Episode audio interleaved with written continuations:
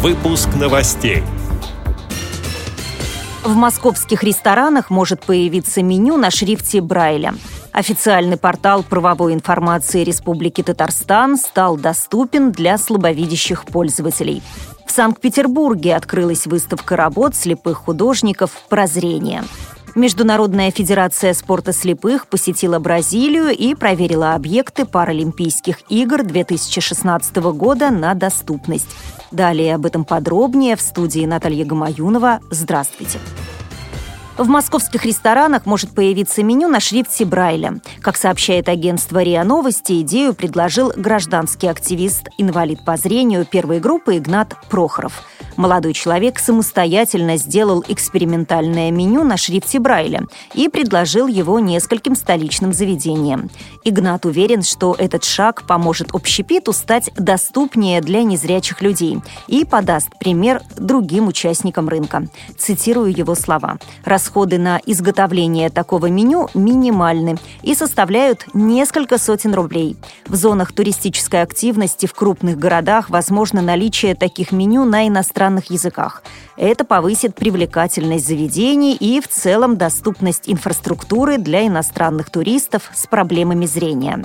Это автоматически влечет за собой улучшение имиджа России за рубежом. Конец цитаты. В сентябре в Общественной палате РФ пройдут слушания, посвященные реализации этого предложения на законодательном уровне. Официальный портал правовой информации Республики Татарстан стал доступен для слабовидящих пользователей. Для перехода на специальную версию для инвалидов по зрению необходимо нажать на соответствующую кнопку в виде стилизованного изображения глаза в правом верхнем углу страницы.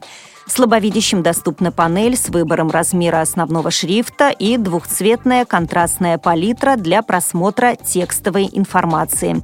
Для документов используется инструмент «Экранная лупа». Как сообщается на официальном сайте Министерства информатизации и связи Республики Татарстан, просмотр сайта по ссылкам осуществляется в рамках выбранной версии, обычной или для слабовидящих. На любой странице портала возможен взаимный переход между между версиями.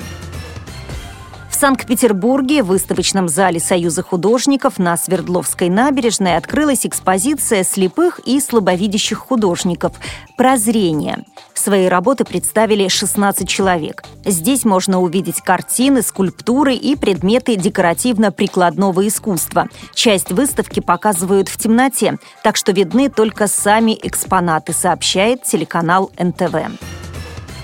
Международная федерация спорта слепых посетила Бразилию и проверила объекты Паралимпийских игр 2016 года на доступность. В состав комиссии вошла и вице-президент ВОЗ Лидия Абрамова. По ее словам, для проведения соревнований в Рио-де-Жанейро будут использованы 18 уже существующих спортивных объектов, часть из которых будет реконструирована. Специально к Олимпиаде строятся 9 новых постоянных и возводятся 8 временных спортивных арен. Говорить о доступной среде для инвалидов по зрению еще рано так как не все спортивные объекты готовы и организаторам предстоит большая работа.